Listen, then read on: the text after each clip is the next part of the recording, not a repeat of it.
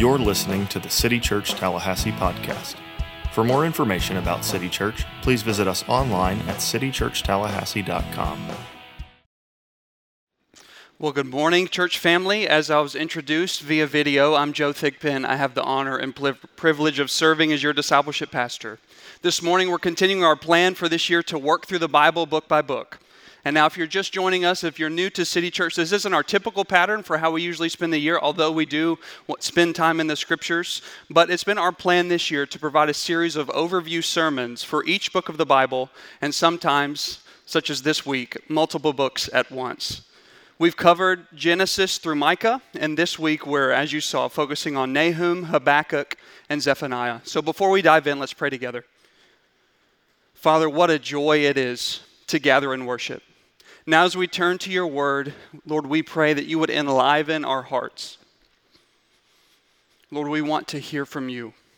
So grant us grace, grant me grace as I preach. Grant those in this room and watching online grace as they hear, that your word may dwell richly in us for Jesus' sake. Amen.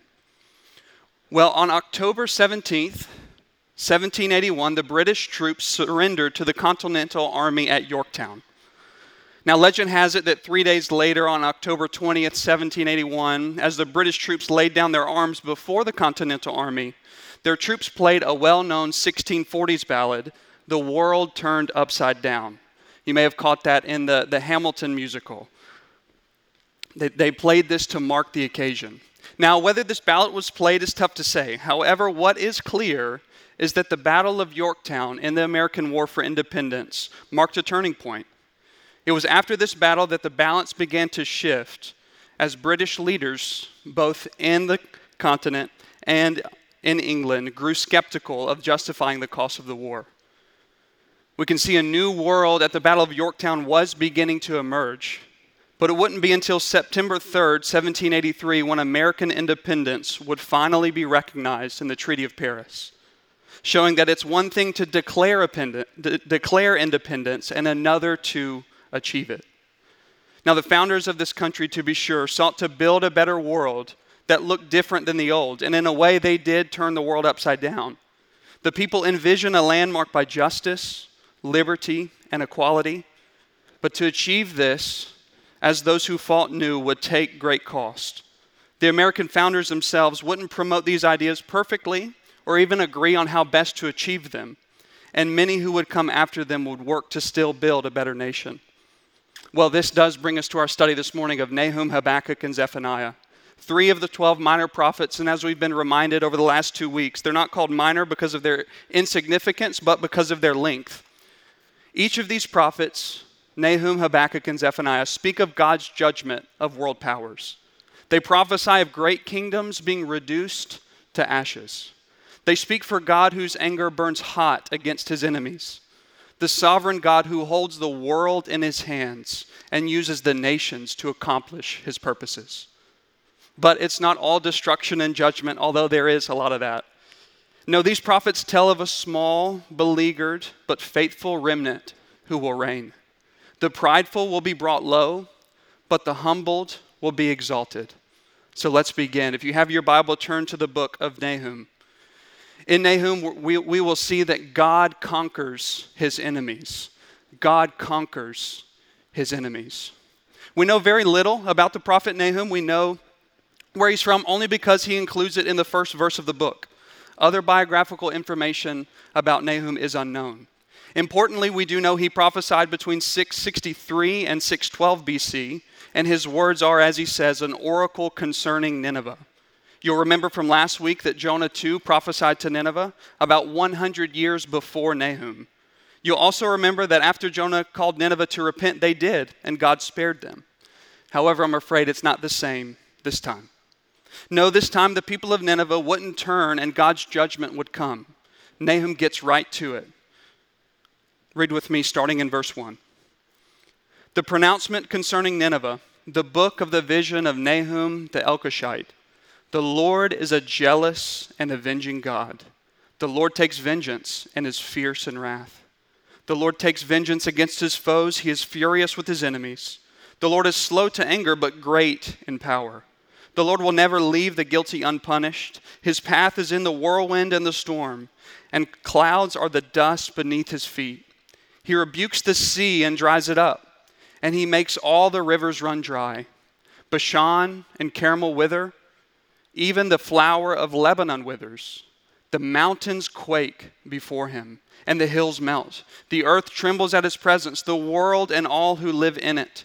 Who can withstand his indignation? Who can endure his burning anger? His wrath is poured out like fire. Even rocks are shattered before him. The Lord is good, a stronghold in, day of, in the day of distress. He cares for those who take refuge in him, but he will completely destroy Nineveh with an overwhelming flood, and he will chase his enemies into darkness. Talk about a way to begin the book. Well, we do see that God conquers his enemies, but we see a reason for that that God conquers his enemies because his character demands it. God conquers his enemies because his character demands it. Nahum here doesn't begin with a list of Nineveh's sins as other prophets might. Rather, he starts with a series of statements about God and his wrath towards sin. Nahum wants to remind his audience of who God is. The Ninevites have heard a message from God before. Remember Jonah. In Jonah 3 1 through 5, Jonah writes this The word of the Lord came to Jonah a second time Get up, go to the great city of Nineveh, Nineveh and preach the message that I tell you. Jonah got up and went to the Nineveh according to the Lord's command. Now, Nineveh was an extremely great city, a three day walk. Jonah set out on the first day of his walk in the city and proclaimed, In 40 days, Nineveh will be demolished. Then the people of Nineveh believed God. They proclaimed a fast and dressed in sackcloth, from the greatest of them to the least. Now the response is completely different, and it's striking. Why, why such a difference? Why did Nineveh forget God and now fail to respond to Nahum's woe? Well, to be, to be sure, we, we don't exactly know. The scriptures aren't clear on this matter, but perhaps we can speculate some. Perhaps in their great power, like so many, they turned from the Lord. They may have trusted in the size of their armies, they were large after all, or even in the ingenuity of their planning. Nineveh, you'll remember, was the capital city of the Assyrian Empire, that great power who conquered the northern kingdom of Israel and constantly threatened Judah. Maybe they viewed themselves as unstoppable. They felt that nothing was beyond their reach or conquest. Or maybe they trusted in their great size, were distracted by the beauty of their art, or were comforted in the abundance of riches. Now, we don't have to think too long on this to realize that this sounds familiar. How many other nations of the world has, have trusted in their own might or their own riches or been overly entertained and looked to the beauty of their creation? Doesn't this sound like the great kingdoms and the great cities throughout history? Think of cities such as Athens, Rome, Constantinople, Paris, London, and yes, even Washington, D.C. Exactly what it was for Nineveh, again, we can't say. But we do know that they turned from the Lord and his purposes. Like all cities and nations, Nineveh was accountable to God, and their sins were against him. From this, learn this lesson you cannot impugn his character forever without retribution. You cannot impugn God's character forever without retri- retribution. Now, God would bring Nineveh to an end. Chapter 2 tells exactly how God will bring about their destruction. He will judge them in history and his judgment will be totally devastating. He will conquer them because his character demands it, and God conquers his enemies, and his plans ensure it. God conquers his enemies, and his plans ensure it. Look with me now at chapter 2, verses 1 through 4. Nahum 2, 1 through 4. One who scatters is coming up against you. Man the fortifications, watch the road, brace yourself, summon all your strength. For the Lord will restore the majesty of Jacob, yes, the majesty of Israel.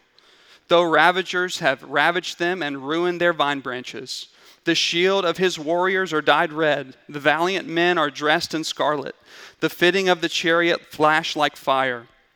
On the day of its battle, preparations and the spears are brandished.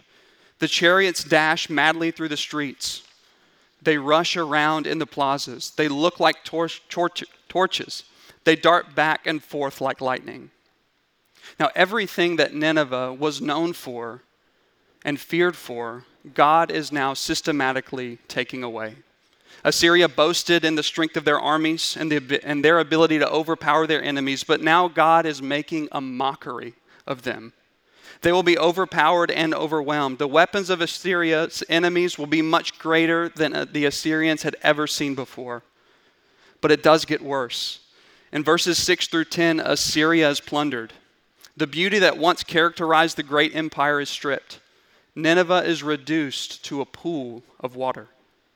Their riches are plundered, their glory will be taken from them, and their kingdom will fall. Verse 10 summarizes what will happen. Look with me quickly. Desolation, decimation, devastation, hearts melt, knees tremble, insides churn, every face grows pale. Think for a moment about what's happening here. Nahum is giving his pronouncement to the people inhabiting a great city of a great empire. In many ways, the Assyrian Empire had never been greater, and the people of Nineveh's lives had never been better. But here is Nahum saying that the Lord will orchestrate their downfall. More will be said about how God does this in Habakkuk, but it's worth noting before we move on that God accomplished exactly what he said he would not long after Nahum made this pronouncement. History records that in 612 BC, Nineveh fell to the Babylonians. An- another army more powerful than theirs came in and decimated the city. The devastation was so complete that for over 2,000 years, historians and archaeologists didn't even know where Nineveh was. Think about that.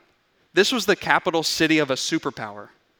And within a short time, the city was so devastated that it was forgotten, literally in the dustbin of history. Few records existed. Most of what could be known about this once great power are contained in the scriptures. It wasn't until 1842 that archaeologists, archaeologists discovered the remains of Nineveh. And when they did, they noted that the remains of this one great city were found, listen to this, under an unusual amount of ash. They also noted, to their surprise and I'm sure their dismay, that there wasn't much gold, silver, or other artifacts of value and beauty. The city was stripped, pillaged, and burned to the ground, just as God had said it would be. God's plan to conquer his enemies and his plans cannot be refuted. No nation or individual can stand up to his judgment. No amount of weapons, riches, or inner fortitude can improve your chances against this all powerful God. So, friend, the question for us this morning is Have you considered your state before God? Have you seriously considered his coming judgment on his enemies? Do you see yourself as an enemy of God? Or perhaps more importantly, does God see you as his enemy? The scriptures speak clearly on this matter. In the New Testament, Ephesians 2 3 says, We are all by nature children of wrath. Romans 8 7 also, says, also concludes that left to ourselves, we are hostile to God. That is, we are his enemies.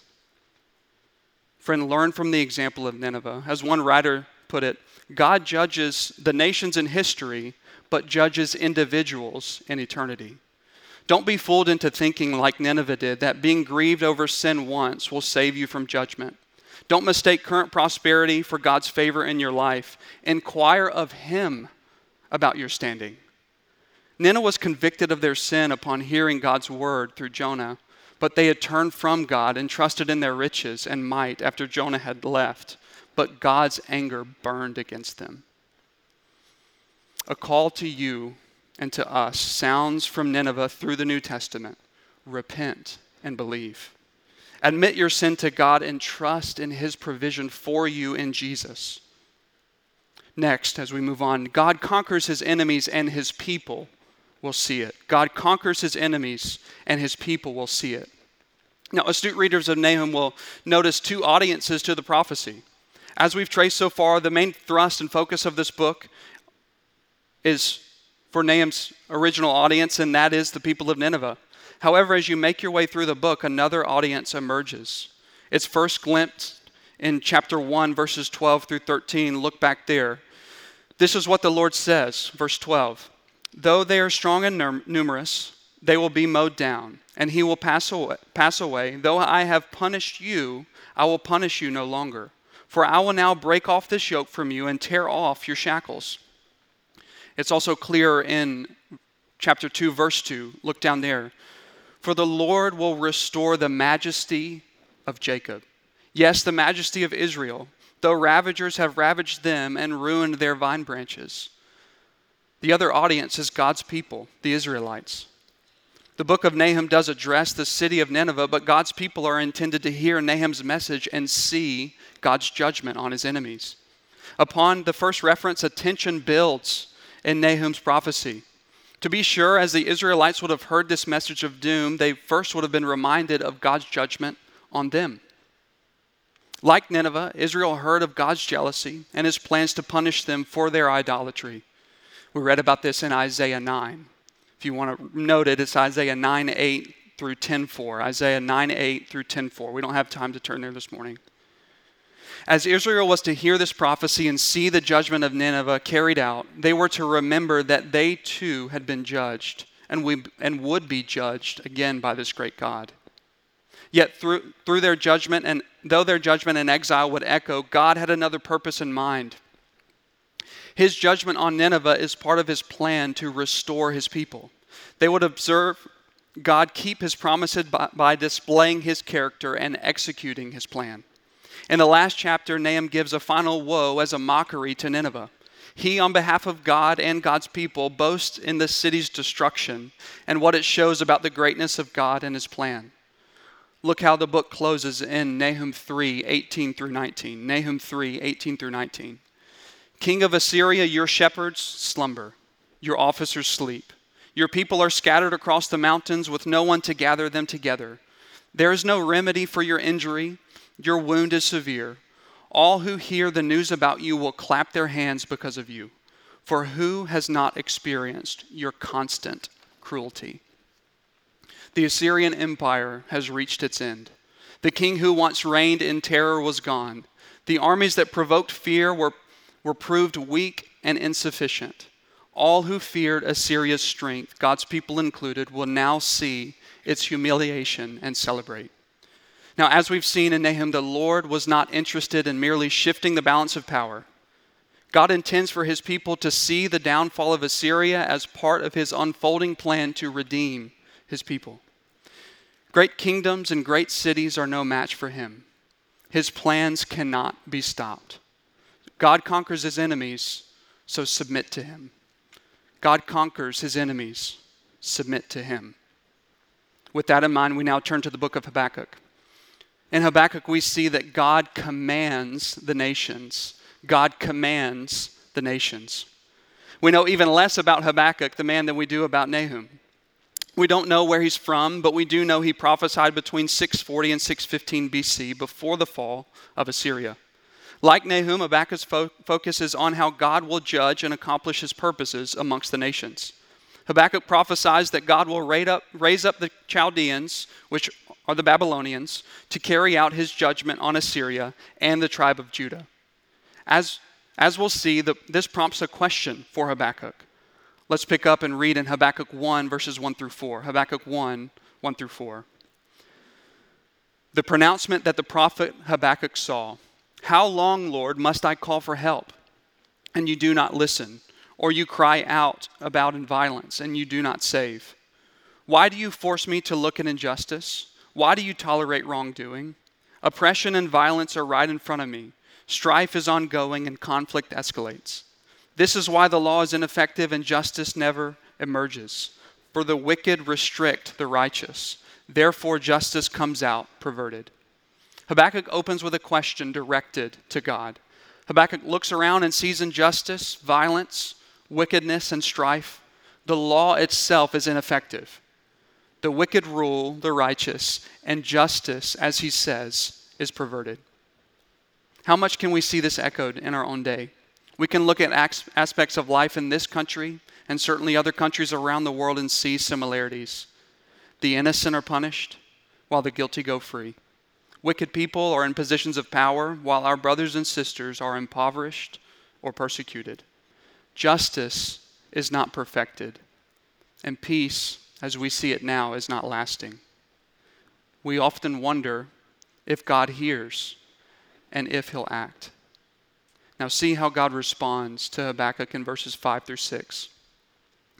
He says, Look at the nations and observe, be utterly astonished, for I am doing something in your days that you will not believe. When you hear about it, look, I am raising up the Chaldeans, that bitter, impetuous nation that marches across the earth, open spaces, to seize territories not its own. God answers Habakkuk's question by inviting him to look at his plan. God is working in the world to bring about an end to the injustice Habakkuk sees. He says he's raising up the Chaldeans to deliver his judgment on the Assyrians. As Dean reminded us last week, God sees, God cares, and God will act. Now he shows Habakkuk how he will act, and Habakkuk responds with another question. Continue reading in verse 15, chapter 1, verse 15. Or, um, excuse me, 12 chapter 1 verse 12 are you not from eternity lord my god? My holy one will you not die? Lord you appointed them to execute judgment. My rock you destined them to punish us. Your eyes are too pure to look on evil and you cannot tolerate wrongdoing so why do you tolerate those who are treacherous why are you silent while one who is wicked swallows up one who is more righteous than himself Habakkuk asks, How can God, being good, use an evil nation for his purposes? Before we get into how God answers this question, let's first notice a few things about the question itself. Habakkuk asks the question based on what he does know about God. He asks based on what he knows about God. He knows God and is acquainted with his ways. He knows how God has acted in the past, as well as the meaning of those actions. So, this question for Habakkuk is not some idle philosophical speculation or a question drafted to somehow end a debate. No, Habakkuk himself is casting himself on the Lord's counsel. He is asking because he wants the Lord's instruction. He asks his question and waits for God to answer. Look at chapter 2, verse 1. Chapter 2, verse 1. I will stand my guard at my guard post and station myself on the lookout tower. I will watch to see what he will say to me, and I should reply about my complaint. Like Job, who brought his complaint before God and was silent, so too Habakkuk brings this question before God and waits for him. How are we how we're helped by Habakkuk's example? When you inquire of God, do you do so according to knowledge of him? Do you ask him based on what you know about him or merely from some speculation? Habakkuk's example can be instructive. See how God responds in the next verse, in verse 2 of chapter 2. The Lord answered me Write down this vision, clearly inscribe it on tablets, so one may easily read. For the vision is yet for the appointed time. It testifies about the end and will not lie. Though it delays, wait for it since it will certainly come and not be late. The Lord gives Habakkuk a vision that testifies about the end of time. He expands Habakkuk's sight. Habakkuk is narrowly focused on the judgment of the Assyrians by, by, by, the Babylonians. God comes to widen Habakkuk's gaze. He knows the Babylonians will become prideful like the Assyrians and will also fall. It is in pride that the Babylonians will amass wealth and power for itself. It will gather all peoples to, and expand its influence. And see, skip down to verse 12 and see what God says. Woe to him who builds a city with bloodshed and founds a town on injustice. It is not from the Lord of armies that the people labor only to fuel the fire and countries exhaust themselves for nothing. For the earth will be filled with the knowledge of the Lord's glory as the water covers the seas. God is saying to Habakkuk, Don't be deceived by the nations raging. Babylonian too will be brought to justice. God will overthrow all his enemies, and so, as verse 14 says beautifully, the earth will be filled with the knowledge of the Lord's glory as the water covers the seas. God commands the nations for his glory. God commands the nations for his glory. Whatever may come, God is working all things that the earth may be full of the knowledge of him. Kings will bow to him. Through his plan, knowledge of him will be spread across all nations as the waters cover the sea. God's glory is God's aim. There is none greater than him, and to him all peoples owe their praise. See how the Lord an- answers Habakkuk. See how the Lord's answer to Habakkuk ends in verse 20. But the Lord is holy in his temple. Let the whole earth be silent in his presence. There is no one like our God. He is holy, and he will silence the nations by executing his plan and he will not share his glory with another. The kingdoms of this world aren't eternal, but the kingdom of our God is.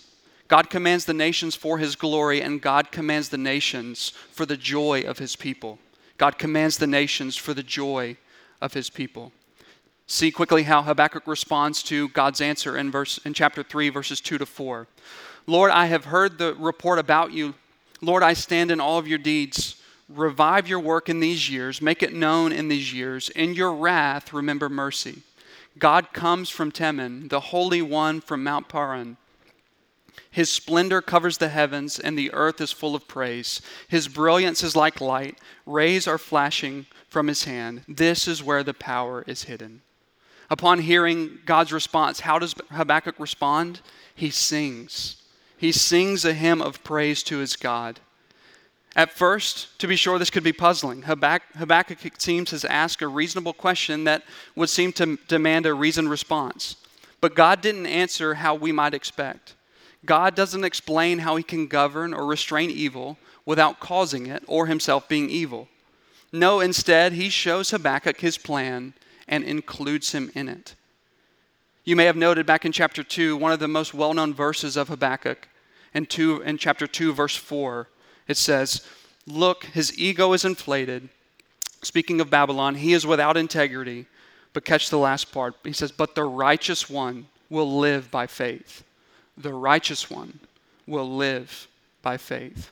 This is one of those phrases, as preachers like to say, they lean on you. It's worth memorizing and meditating on. The righteous one will live by faith. Each part of this phrase could be a sermon in itself, but for now, let's note this contrast. God is showing Habakkuk what's to come for Babylon, and in short, his destruction and judgment. But in the foretelling of judgment, a promise is extended. The righteous one will live by faith. Haven't we seen similar passages in our year of study? First in Genesis 3:15, where God is pronouncing judgment on Adam, Eve, and the serpent and extends a great promise to the seed of the woman that he will one day crush the head of the serpent. There, like here, in the lives of Noah, Abraham, Moses, and David, and all of God's prophets, we see a pattern develop a pattern of through judgment, salvation, through death, life, dead to sin, alive in Christ. Habakkuk points us forward. He points us to a future day where, God's, where God is bringing about the judgment, will one day bring about the joy of his people as he commands the nations. A day in which his judgment and his, peop- his, his judgment will flow and his people will rejoice. Look how Habakkuk concludes. I heard and I trembled within. My lips quivered at the sound. Rottenness entered my bones. I trembled where I stood. Now I must quietly wait for the day of distress to come against the people invading us. Though the fig tree does not bud and there is no fruit on the vines, though the olive crops fail and the fields produce no food, though the flocks disappear from the pen and there are no herds in the stalls, yet I will celebrate the Lord. I will rejoice in the God of my salvation. The Lord my God is my strength. He makes my feet like those of a deer and enables me to walk on mountain heights. Habakkuk makes clear that hard days will come and that we may wonder what God is doing. But while, while we wait, let's not miss the particulars. We can be sure that God is commanding the nations for his glory and the joy of his people. It can be easy to drift into fear when we face instability, the instability of our present world, but God he, speaks to us through Habakkuk. God commands the nations, trust him. God commands the nations, trust him. Nations may rage, Kingdoms may fall, but God's church will be triumphant. That's guaranteed. God will secure his glory and the joy of his people in his command of the nations. Now we quickly turn to Zephaniah. In Zephaniah, we'll see that God comforts his people. God comforts his people. From verse 1, we already know more about Zephaniah than the other two prophets in this study. However, one item is worth noting. Zephaniah is prophesying in the days of Josiah, king, king of Judah, in the years of 640 to 609 BC. You'll remember Josiah from 2 Kings 22 through 23 that, that his years were marked by renewal and reform as the people were devoted to the scriptures and living holy lives. This makes Zephaniah's pronouncement in verses 2 to 4 more striking. Let's read it. Zephaniah 1 2 to 4. I will completely sweep away everything from the face of the earth. This is the Lord's declaration. I will sweep away peoples and animals. I will sweep away the birds of the sky and the fish of the sea, and the ruins along with the wicked. I will cut off mankind from the face of the earth. This is the Lord's declaration. I will stretch out my hand against Judah and against all the residents of Jerusalem. I will cut off every vestige of Baal from, it, from this place, the names of pagan priests along with the priest. Zephaniah begins with a pronouncement against God's people. This time, Judah is among the nations in focus. Judah, that southern tribe that avoided take, being taken captive by the Assyrians. So, first, we see that God comforts his people by proclaiming their judgment. God comforts his people by proclaiming their judgment. We should note that comfort in the scriptures has an enlarged definition from what we immediately consider today. Comfort does include a time of rebuke or correction. So God's first pronouncement against his people regards their worship. He rebukes their pagan priests along with the priest. The problem with God, God's people wasn't that they forgot God like the Ninevites, but that they wanted to worship him alongside idols. This syncretism violates God's commands. He was clear, and his people were to worship him alone. Now his judgment would delay no longer. The Lord commands his people to turn from their wicked ways. He said he's coming to search them with a lamp. They will not be able to hide, their wealth will not be able to save them. They too, like Nineveh, were prone to rest in, the, in, their worldly comforts, and they too, like Assyria and Babylon, had grown to be an oppressive people, prideful in their wealth and numb to the Lord. After expo- his exposing rebuke in chapter 2, the Lord calls the people to repent that they might find refuge in him. Look at chapter 2, verse 3. Seek the Lord, all you humble of the earth who carry out what he commands. Seek righteousness, seek humility. Perhaps you will be concealed on the day of the Lord's anger. Now, after rep- reproving Judah for its idolatry and complacency, God moves to pronounce judgment on the nations. He names many, de- demonstrating his complete knowledge. Look down at verse 11, chapter 2, verse 11. The Lord will be terrifying to them when he starves all the gods of the earth. Then all the distant coasts and the islands of the nations will bow to worship him, each in its own place. All nations will be laid before him. There is not one nation or one individual that escapes his judgment. But after his rebuke of the nation, the Lord makes, moves back to Jerusalem in chapter 3. He tells of his displeasure with the city the city that was supposed to be a light to the nations, that was intended to radiate God's holiness to the ends of the earth, had failed, and now judgment had come. He has declared their guilt and showed them how costly it is by describing their punishment. But look at verse 14 of chapter 3. A change occurs when the Lord says, Sing for joy, daughter of Zion, shout loudly, Israel. Be glad and celebrate with all your heart, daughter Jerusalem. The Lord has removed your punishment, He has turned back your enemy. The King of Israel, the Lord, is among you. You need no longer fear harm. What can account for such a radical change? This passage says it well. He has removed their punishment. So God comforts his people by removing their punishment. God comforts his people by removing their punishment.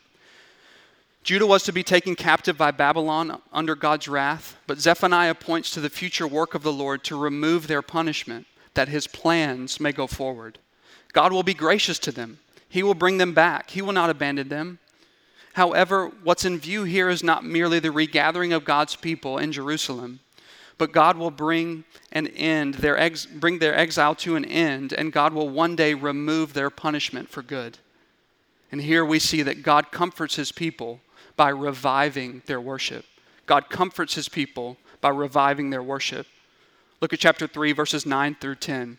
For I will then restore pure speech to the peoples, so that all of them may call on the name of the Lord and serve him with a single purpose.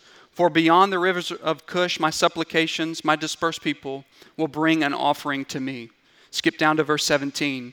The Lord your God is among you, a warrior who saves. He will rejoice over you with gladness. He will be quiet in his love. He will delight in you with singing. God has rebuked Judah for their false worship. He knows how deep the problem goes. However, he, as a gracious God, extends a greater promise. He will revive their worship. Their hearts will be set on Him, and He will, that is, God will, rejoice in their worship of Him. What a gift this is. Friends, a new heart oriented to worship of God does not emerge upon Israel's return from Babylonian exile. This work would begin after Jesus ascended and the Spirit came. Many years later, the Holy Spirit would descend on the first believers and set their hearts aflame, fulfilling the promises of Ezekiel 36 and Jeremiah 31. God would revive the worship of his people through a miraculous work. Now, the question is do you worship God as he's enabled and required? Let this much be clear from Zephaniah God does not tolerate false worship. Does your heart delight in him?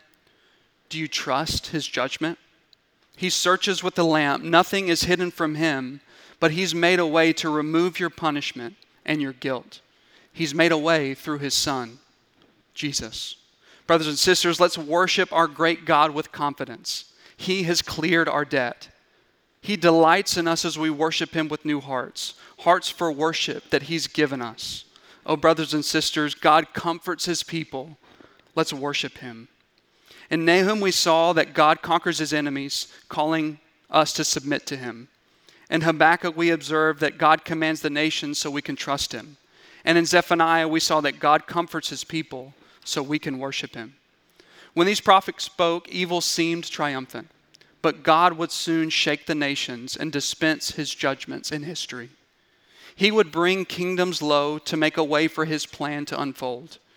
Israel, returning from Babylonian exile, made a way for Jesus to be born in Bethlehem. And with his birth, the world would begin to change. Outposts of a new kingdom would be established on earth upon Jesus' resurrection and the coming of the Spirit. A new world would emerge. However, like we learned from the American founders, independence declared is not quite independence achieved. But unlike, unlike the American founders, our reward and our freedom is sure. We work from security with new hearts that God has given to us, but we work still. We work and we wait a day when the kingdoms of this world become the kingdoms of Christ. And on that day, friends, the world will truly be turned upside down.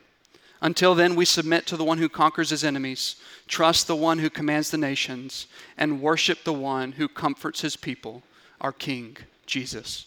Let's pray. Merciful Father, you have shaken the nations that your plan may unfold. You have exalted your Son that all who look to him may be saved. Help us to proclaim him. Help us to submit to him, trust him, and worship him while we await his coming again. We thank you for the words that you've given to us, that you've spoken long ago by these prophets. And we ask that you would use them to shape our lives for your glory in Christ. In his name we pray. Amen.